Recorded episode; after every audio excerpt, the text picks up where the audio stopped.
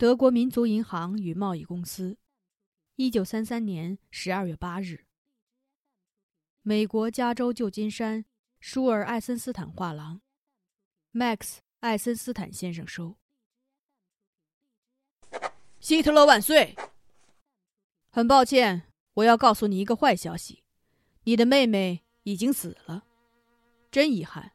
正如你所说，她实在是个傻瓜。不到一个星期之前，他来过这里，还有一群纳粹突击队员紧随其后。他来的不是时候，当时这房子里相当热闹。艾尔莎上个月刚刚生下了小阿道夫，身体还不太好。医生在这儿，还有两个护士和所有的仆人、孩子，都急匆匆地赶来，挤在一起。幸好是我去应的门，起初我以为是个老太太，后来我认出了那张脸。之后，我看见纳粹突击队员已经拐进了公园大门。我能把他藏起来吗？这是万万不能的。仆人几分钟之内就会发现他。我能让我的家遭受搜查的洗劫吗？艾尔莎还病在床上，我能冒险窝藏一个犹太人而被捕吗？我能失去在这里建立的一切吗？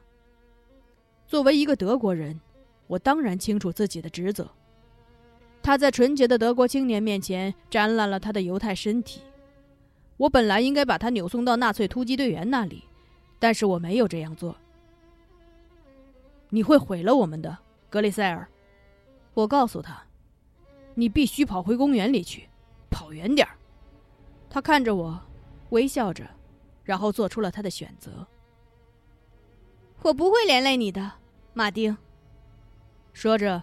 他跑下台阶，向树林里奔去，但是他肯定是累了，跑得不快。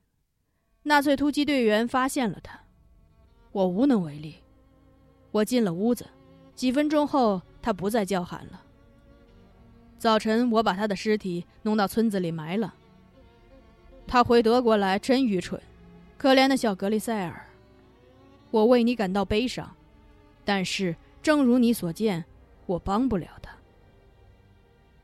现在我必须要求你不要再给我写信了，寄到我家的每个字都会被审查。我也不知道他们什么时候会拆开银行寄来的信。